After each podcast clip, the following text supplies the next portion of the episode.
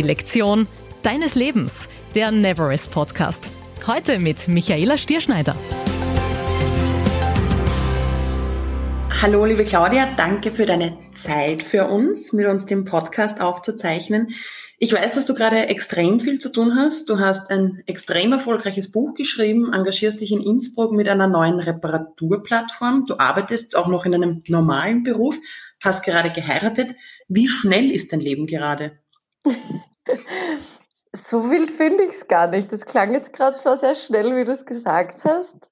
Ähm, aber im Alltag äh, ist bei mir genauso wie bei vielen anderen gerade äh, sehr vieles von Lockdown und, und, und äh, Kontaktreduzierung geprägt. Ich mache vieles von zu Hause aus.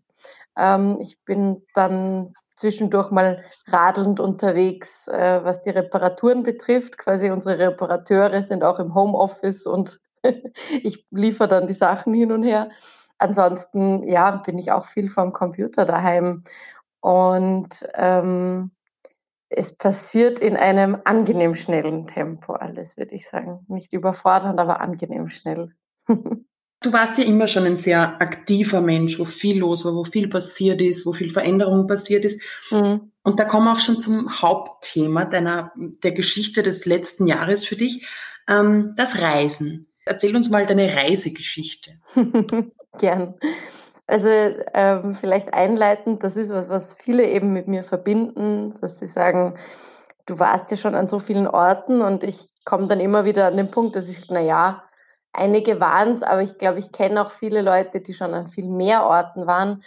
Was für mich oder was bei mir vielleicht das Spezielle ist, ist, dass ich an mehreren Orten länger gelebt habe. Also ich habe ähm, ein halbes Jahr auf einer französischen Insel im Indischen Ozean die heißt La Réunion, ist in der Nähe von Madagaskar, gelebt. Dann habe ich mehrere Monate im Senegal, in Dakar gelebt. Dann ein halbes Jahr in der kanadischen Hauptstadt in Ottawa und dann nochmal ein halbes Jahr in Lima, Peru. Das waren so meine größten Stationen und da ist natürlich immer ein bisschen Reisen im Umkreis davon passiert. So war ich in Summe viel unterwegs und habe halt auch vor allem verschiedene Reisearten dadurch kennengelernt, verschiedene Arten, wo man eine Unterkunft findet, welche Fortbewegungsmittel man verwendet, wie, wie sehr man sich auf die Kultur einlässt, wie nah man da irgendwie an den Menschen im Land ist. Und das ist das, was ich, was bei mir viel gereist sein bedeutet. So. Das klingt äh, nach einer großen Leidenschaft, das Reisen und als ob das Reisen zu dir gehört. Jetzt hast du aber ein Buch geschrieben, das heißt, das nächste Mal bleibe ich daheim. Hm. Wie passt das jetzt zusammen? Das passt insofern zusammen, dass ähm, mir gerade durch das viel Unterwegssein natürlich irgendwann einfach auch die, die Probleme und die Problematik dahinter aufgefallen sind und ich an der einfach nicht mehr vorbeigekommen bin und das wirklich bei mir, also das Buch ist entstanden zu einem Zeitpunkt, wo es wirklich bei mir diese Emotion ausgelöst hat, dieses Bedürfnis, das jetzt wieder sein zu lassen, zumindest in eben manchen Ausformungen sein zu lassen. Und ich war 2017 äh, in einem extrem reiseintensiven Jahr. Da war, waren die Etappen Kanada und Südamerika dabei. Und ich hatte wirklich einen, einen Überdruss erreicht, wo es einfach nur noch nervig war einerseits, so viel die Koffer zu packen, so viel irgendwie zu organisieren, wo sind meine Sachen, ähm, auf der Suche zu sein nach der Frage, wo bin ich zu Hause, wo habe ich ein, stetige, ein stetes Umfeld und ähm, zu dem allem so als Sahne, äh, Sahnehäubchen auf dem Ganzen, dass es irgendwie aber trotzdem auch zum wichtigsten Thema irgendwie für mich geworden ist, das Bewusstsein darüber, was es ökologisch bedeutet, so viel auf Reisen zu sein, so viele Flugmeilen zu sammeln. Das hat mich einfach extrem bewegt und ich habe versucht herauszufinden, okay, was für einen ökologischen Fußabdruck hinterlassen wir wirklich mit dem Reisen und wie können wir das mit uns selbst vereinbaren oder wenn nicht, was ziehen wir daraus für Konsequenzen oder nicht. Das war für mich so ein großes Knäuel an Verwirrungen, denen ich einfach ja, sehr intensiv nachgehen musste und deshalb ist ein Buch daraus entstanden. Also ich kann mir das so schwer vorstellen, du bist da auf Reisen, gehst deiner Leidenschaft nach Und wie war der Moment, wo war der Moment, wo du das plötzlich auch zugelassen hast, dir einzugestehen, dass das Leben so vielleicht nicht das ist, wie du es führen möchtest. Also das muss ja auch was total Schmerzliches gewesen sein, oder? Ja, am Anfang ähm, war es noch gar nicht so schmerzlich, weil ich war da sehr in einer, ich sage immer, radikalen Stimmung. Also es äh, begann wirklich ein Stück weit da, wo auch das Buch beginnt, ähm, in einem Gespräch mit einer guten Freundin, von der ich sehr viel ökologische Perspektiven gelernt habe und ähm, die mich aber mit ihren Flugmeilen überrundet hat und ich mir plötzlich dachte, was, was, was soll denn das? Das passt überhaupt nicht zusammen. Und zuerst einmal war da meine kämpferische Seite. Ich habe quasi diesen Schmerz eigentlich eher auf die anderen übertragen und einmal ein bisschen um mich gehauen und äh, wollte einfach mit allen darüber diskutieren, was das eigentlich soll, woher wir uns dieses Recht nehmen, so durch die Welt zu jetten und den Globus in, in unserer Westentasche zu tragen, ganz selbstverständlich. Und ähm, erst mit der Zeit bin ich dann natürlich dem näher gekommen. Und das ist also so ein bisschen die Geschichte, die ich eben erzähle, dass ich, ähm, ich bin sehr viel drauf gekommen, dass es für mich vor allem mit einem Schmerz verbunden ist, wenn ich in Ländern bin und Menschen begegne, die nicht unseren Lebensstandard haben. Und ähm, ich bemerkt habe, wie sehr es einerseits glorifiziert wird wenn man viel reisen kann, viel von der Welt gesehen hat, wie sehr man gleich auf einen Podest gehoben wird dadurch. Und andererseits einfach diese schreiende Ungerechtigkeit, dass die einen für 1990 ein, eine andere Kultur und eine andere Stadt, eine andere Welt kennenlernen können und andere völlig davon abgeschnitten sind, auch nur im eigenen immens großen Land die bekanntesten Sehenswürdigkeiten jemals zu sehen in, in ihrem Leben. Und ähm, das war das, was, was für mich wirklich schmerzhaft war, zu sehen, okay, da ist so eine große Differenz da. Und wo ich mir einfach begonnen habe, die Frage zu stellen, dann, okay, was davon brauche ich wirklich, was davon kann ich auch weglassen, auch wenn ich das nicht automatisch lösen kann, diese Ungerechtigkeit, aber trotzdem, weil es mir ein Bedürfnis ist, da mehr, mehr Verteilungsgerechtigkeit auch herzustellen. Und dafür hast du deine Lebensträume völlig auf Eis gelegt oder also was war da das oder was ist da das Wert, diese Veränderung oder wie weit musst du da jetzt deine Leidenschaft zurückschrauben? Hm. Also meine Leidenschaft zurückschrauben, ich weiß nicht. Also meine Leidenschaft ist nicht per se viele Orte zu sehen, bin ich draufgekommen. Das habe ich selbst früher geglaubt. Viel von der Welt zu sehen, das begeistert mich. Und dann bin ich einfach draufgekommen und ich glaube, das ist das, was für viele auch ein Thema ist, dass wir mit dem Reisen halt ganz viele tolle Dinge verbinden und uns aber gar nicht wirklich fragen, welches Bedürfnis wir wirklich damit befriedigen. Und wenn ich drauf komme, was das Bedürfnis wirklich ist, dann komme ich drauf, welche Reisen sich für mich lohnen und welche nicht. Und ich bin eben drauf gekommen, für mich ist wichtig, Menschen richtig kennenzulernen, die eine andere Lebensrealität haben, die eine andere Kultur haben, da voll einzutauchen. Das hat mit mir auch viel mit Sprache zu tun, weil ich Sprachen studiert habe und das für mich ganz essentiell ist, die Sprache vor Ort zu sprechen, zu lernen, auch darüber viel zu erfahren. Und ähm, ich bin drauf gekommen, dass eben dieses rasche Ortswechseln, alle paar Tage ein anderes Hostel, andere Sehenswürdigkeiten oder auch einfach nur eine andere Stadt, dass mir das viel zu schnell geht, dass ich dann immer merke, dass ich was verpasse, weil eben ganz viel, was so die Alltagskultur oder das wirkliche Gefühl äh, eines Landes, einer Bevölkerung nicht rauskommt in ein paar Tagen. Und dafür muss ich mir mehr Zeit nehmen. Und deshalb habe ich es insofern auf Eis gelegt, jetzt diese Leidenschaft, weil ich mir auch das nächste Mal, wenn ich sowas mache, mir wirklich Zeit nehmen will. Also ich tue mir ganz leicht, jetzt einmal wirklich daheim zu bleiben, was bedeutet, ähm, ja, viel in Österreich und hin und wieder im Umkreis davon, alles, was ohne Flugzeug erreichbar ist. Ähm, und erst dann wieder wirklich einen anderen Kontinent aufzusuchen, wenn ich sage, passt, ich suche mir eine Gegend raus und wenn ich diese Sprache dort nicht kann, dann werde ich mich zuerst hinsetzen und einmal ein, ein Grundvokabular und äh, die, so viel von der Sprache zu lernen, dass ich dort dann auch wirklich mit den Menschen in Kontakt sein kann.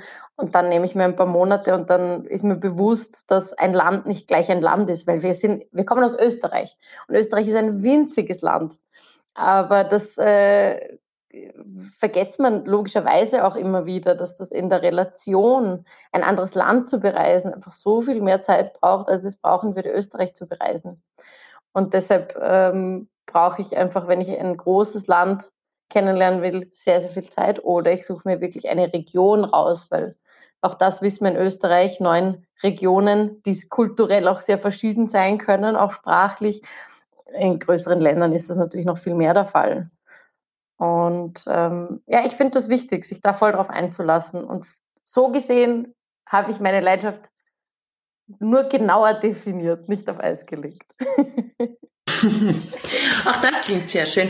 Und das klingt alles nach extrem vielen Learnings in ganz kurzer, komprimierter Zeit. Kannst du aus all den Learnings, ähm, die du hattest, eine oder die Lektion deines Lebens formulieren, was das betrifft? Ich wusste natürlich, dass die Frage heute kommen wird und habe trotzdem äh, mir schwer getan, vorab eine, äh, schon eine fixe Antwort darauf irgendwie mir vorzuüberlegen. ähm, ja, es ist, also ich glaube schon, dass, dass sich Zeit nehmen in allen Dingen äh, wirklich die große Lektion ist und dass man nicht, wenn man weniger macht, was verpasst, sondern im Gegenteil viel mehr davon mitnimmt. Das ist für mich die Lektion, die ich jetzt seither auch versuche, in allen Dingen im Leben ähm, mitzunehmen, was wieder lustig ist, weil du hast natürlich vorher erwähnt, was ich alles an verschiedenen Dingen mache. gleichzeitig, ähm, gleichzeitig versuche ich dort überall ganz bewusst zufrieden zu sein mit dem, was, was gerade kommt.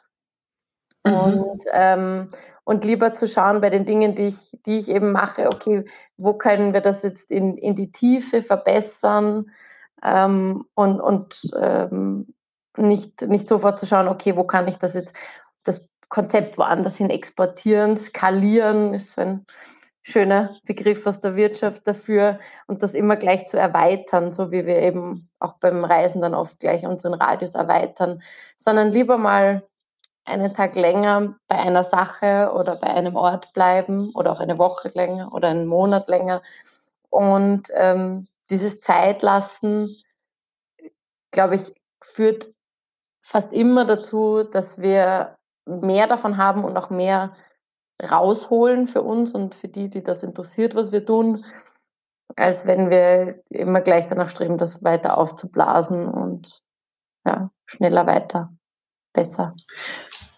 Ähm, kann es sein, dass dir, da geht es um Entschleunigung, kann es sein, mhm. dass dir Corona gar nicht so ungelegen kommt?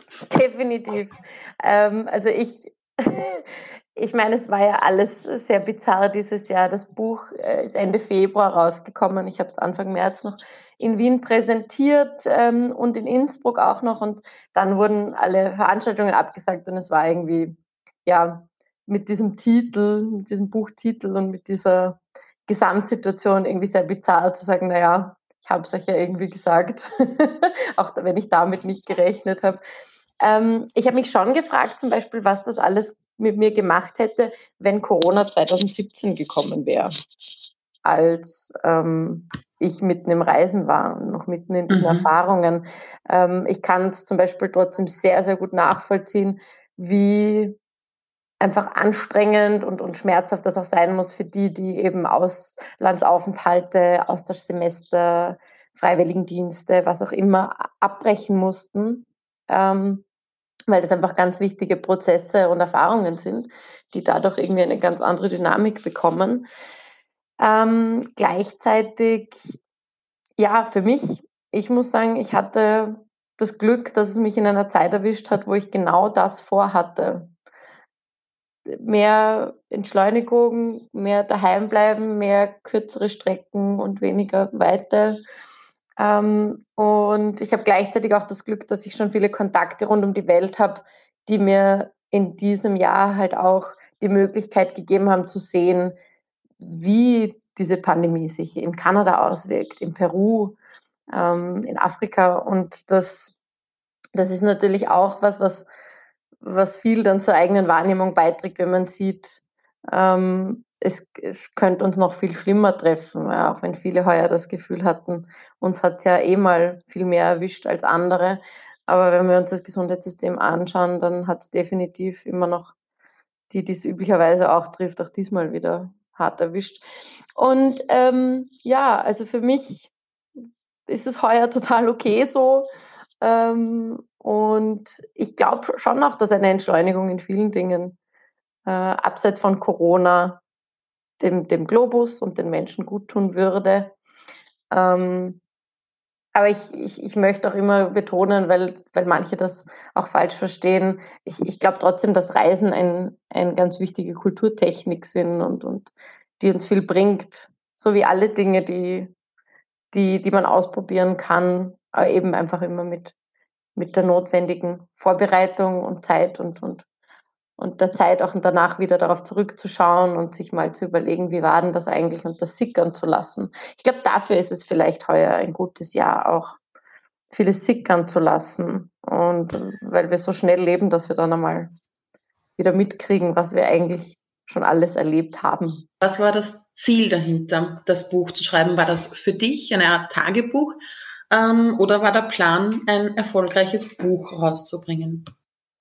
Das war definitiv ersteres. Also ich habe wirklich bis ganz, ganz zum Schluss überhaupt nicht damit kalkuliert, dass das veröffentlicht wird.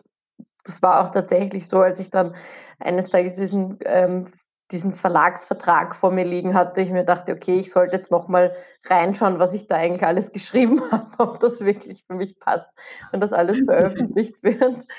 Ähm, mhm. Musste dann auch ein, zwei Personen fragen, ob die da auch mitspielen, wenn diese Dinge über sie drinstehen. Ähm, und es war für mich wirklich, also weil ich eben so, ein, so, eine, so eine innere Zerrissenheit hatte, ähm, mit der Frage, wie rechtfertigst du selbst, Claudia, jetzt, dass du diese Reise machst, war für mich einfach irgendwie das Bedürfnis da, ein Dokument daraus zu, zu erstellen und abseits von der Öf Veröffentlichung ähm, eine Dokumentation dessen, damit ich sagen kann, okay, ich habe eine Frage verfolgt und die für mich beantworten können. Das hat irgendwie für mich einen Lerneffekt, einen, einen nachweisbaren, damit das eben nicht eine Spaßreise ist, ähm, die nur meinem eigenen, meiner eigenen Erheiterung dient. Und das war so ein bisschen die Grundmotivation, dass ich das alles aufschreibe, was ich da in den Gesprächen erlebe, was ich höre, ähm, was ich an verschiedenen Perspektiven von den Leuten mitbekomme, warum sie reisen äh, und wie sie zu all diesen ähm, inneren Konflikten stehen, die man da haben kann. Das war so mein Hauptziel, irgendwie für mich einen, einen Grund und eine Richtung bei dieser Reise zu haben. Und dann irgendwann zum Schluss war das dann so, hey, okay, jetzt habe ich schon so viel Arbeit reingesteckt, jetzt könnte ich es ja eigentlich mal probieren. So ist das passiert. Liebe Claudia, vielen Dank für deine Zeit. Danke, Danke für die Berichterstattung. Ja, Wir freuen uns auf nächste Projekte. Steht das nächste Buch schon in den Startlöchern? Ja, ich habe auch schon eine Idee wieder und ich arbeite an der. Und ich arbeite aber auch da gerade daran, das nicht zu überhasten, sondern ähm, weil es auch ein komplett anderes, nochmal sehr spezifisches Thema betrifft, ich auch da wirklich in die Tiefe gehen möchte, damit ich äh, das, das ausreichend erfassen kann. So. Ähm, also erwartet euch bitte noch nicht nächstes Jahr irgendwas, aber äh, ich habe vor, weiterzuschreiben. Ja. Wir freuen uns darauf. Dankeschön. Danke auch. Weiterlernen mit Neverest. Schau gerne auch auf unsere Homepage www.neverest.at.